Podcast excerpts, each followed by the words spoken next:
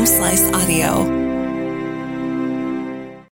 From the Home Slice News Center, this is the Daily Slice for Monday, June 26th of 2023. I'm Amy Rose, filling in for D. Ray Knight. This is what's going on. The Pennington County Sheriff's Office says a man drowned at Pactola Reservoir on Saturday. Authorities recovered the man's body Saturday evening after being called to the reservoir at about 5:20 p.m. Reports indicated an individual on a stand up kayak fell off, went under, and didn't come back up.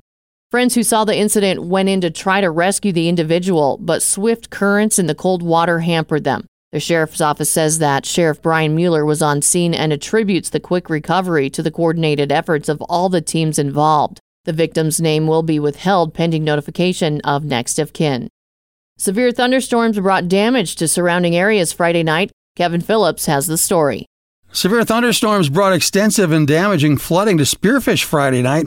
As much as three inches of rain fell in a short amount of time. That led to flooding at downtown businesses and residences. Now, severe damage was reported in the Brookhaven Estates apartment complex, where numerous families were forced out of their homes. In Rapid City, heavy rain also led to some flooding along the Greenway, North of Wright, Wyoming, a tornado slammed into the world's largest open pit coal mine during a shift change, and that injured eight people. In national and international news, in recent developments, Russia narrowly avoided an insurrection over the weekend, leaving many questions unanswered. The fate of Wagner Group leader Yevgeny Prigozhin, who led the insurrection against Russian military leadership, remains uncertain, while implications of the war in Ukraine and other potential consequences are yet to be determined.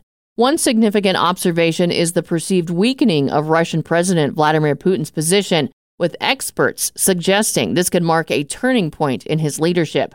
Meanwhile, Ukraine claims progress against Russian forces in eastern Ukraine near Bakhmut.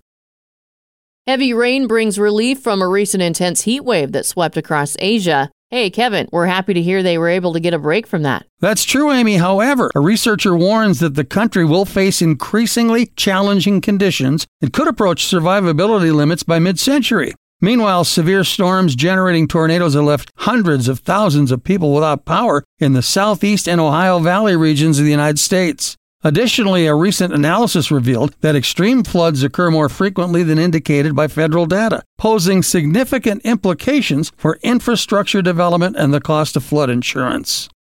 Following a train derailment in Montana, cleanup efforts are underway as the incident resulted in the collapse of a bridge over Yellowstone River and the submersion of several train cars. Fortunately, no injuries have been reported, and Montana Rail Link has revealed that among the affected cars, some were transporting molten sulfur and asphalt, while two cars carrying sodium hydrogen sulfate managed to avoid landing in the river.